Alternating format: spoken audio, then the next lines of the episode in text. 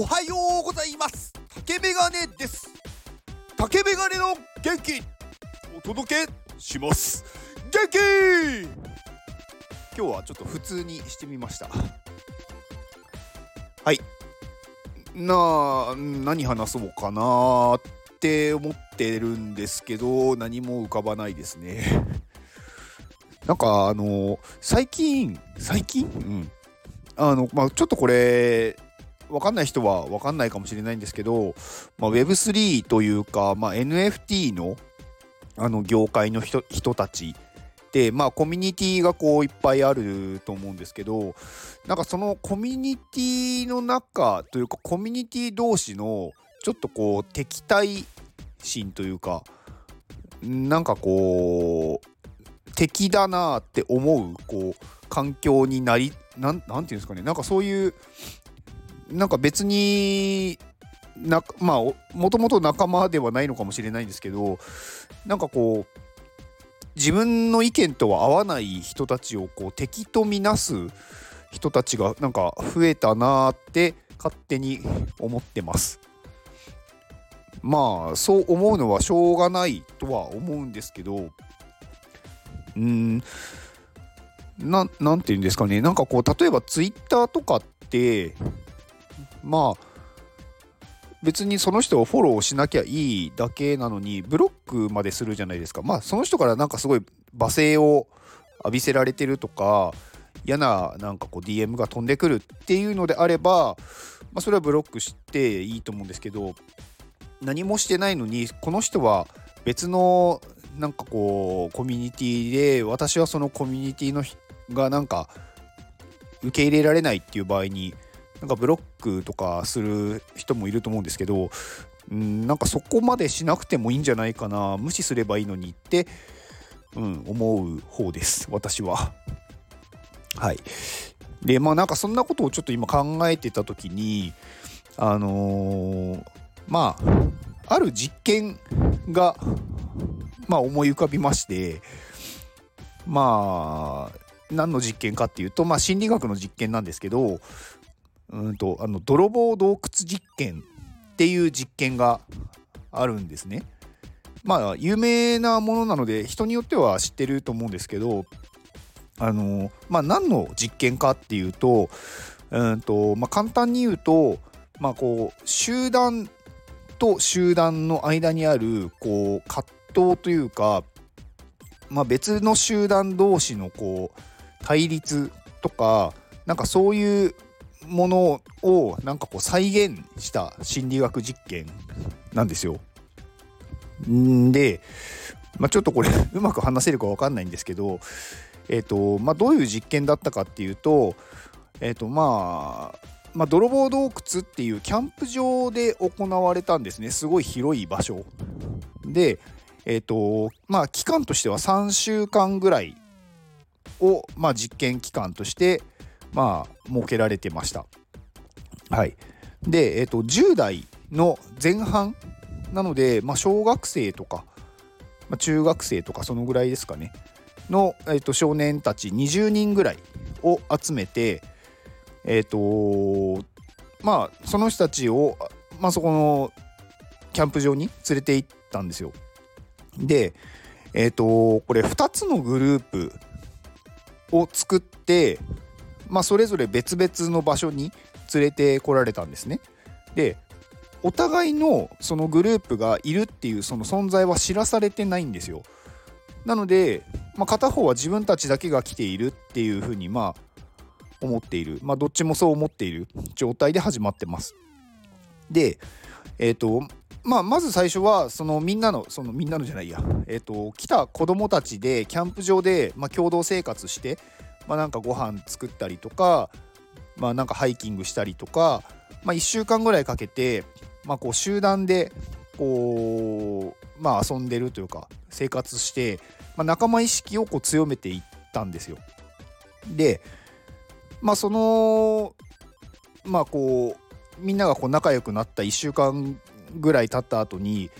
あのまあ大人の人もまあ引率で来てるんでその人たちからあの実はここの場所には他の集団他のなんかチームもいるんだよってまあ伝えられるんですね。だからまあ同じようなその10代前半の子供たちが他にもここには来ているんだっていうことを伝えられるんですよ。で、えー、とその子たちと、まあ、近いうちにまあ何かの競技でまあ競争するからねっていうことを伝えられるんですね。でそうするとどうなったかっていうとその、まあ、少年たちはあの、まあ、まだ会ったこともない人たち会ったこともないその少年たちの別のチームに対して敵対心を持つようになったんですよ。見てもいないのに知らないのに。だから人間っていうのはうんなんだろうまあ敵ななんていうんですかね戦うって思った時点で別にその人がいい悪い関係なく敵だと思うんですよね。うん、でこれ第2段階は今度えっ、ー、とまあその集団同士で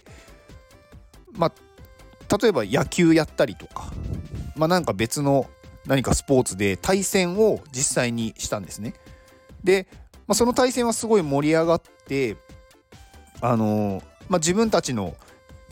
なんだろう自分がこの集団の中でできることは何だって言ってすごくこう勝利に執着するようになってまあ自分のチームの仲間の人たちに対してはすごく仲間意識が強くなっていきました。であのまあ、それはどっちのチームも同じ状況だったんですね。で、まあ、よりこう対戦相手に対しての敵対意識が強くなっていってまあ相手に対してはすごく何をしても否定的で自分たちの仲間に関してはすごく肯定的にまあ話をするようになっていたと。でその後に一回この集団別々の集団同士をまあちょっと仲良くさせようって思ってでえっとまあその2チームでその後食事とかまあ映画鑑賞とかなんかその2つの集団を交わせ交わらせようとしたんですね。ですがこれはすごい逆効果になってしまってまああのお互いなんかこう残飯の投げ合いとかなんかこう罵り合いをするような形になってしまって、まあ、よりこうお互いが相手をこう憎むというか敵だって思い込む状況になっちゃったんですよ。でまあ、どうやってじゃあこれ解消したらいいんだろうっていうことが考えられた時に、えー、と最後にやったのがあの、まあ、そのキャンプ場にあるまあ水貯水タンクとかが、まあ、壊れたっていうことを、まあ、話してでこの水がないとここで生活ができなくなるぞと。でじゃあどうする？って言った時に、まあ、この2つのチームの少年たちはじゃあちょっとその直さないとまずいってなったんで、まあ、その貯水タンクを、まあ、力を合わせて、まあ、直したんですよ。でそしたらこの2チームの仲間仲間というかその人たちがお互いに相手をちゃんと評価してなんかチームのこう集団の間の葛藤が解消されたっていう実験結果がまあありました。まあこれで何が分かったのかっていうと,、うんと、集団の、まあ、対立しているものを例えばその何、て言うんだろうな解消するには別の目標？別のなんか敵を作るというか。まあ協力しないと達成できない目標を作ってあげるっていうのが効果的だったってことなんですよね。うん、でまあ実験の後にやっぱりその上位の目標を達成した後はすごくお互いがま好意を持ってまたそれはそれで一つのチームになるようにあの仲良くなっていったっていうことなのでまあ何かこうね敵対してる人たちがいたらまあ別の目標を向かせてあげるのがいいのかなって思いました。はい。まあ、ちょっとね、つらつらと話してしまったんで今日はこれで終わりにしようかと思います。はい。では、この放送を聞いてくれたあなたに幸せが訪れますように、行動の後にあるのは成功や失敗ではなく結果ですだから安心して行動しましょうあなたが行動できるように元気をお届けします。元気!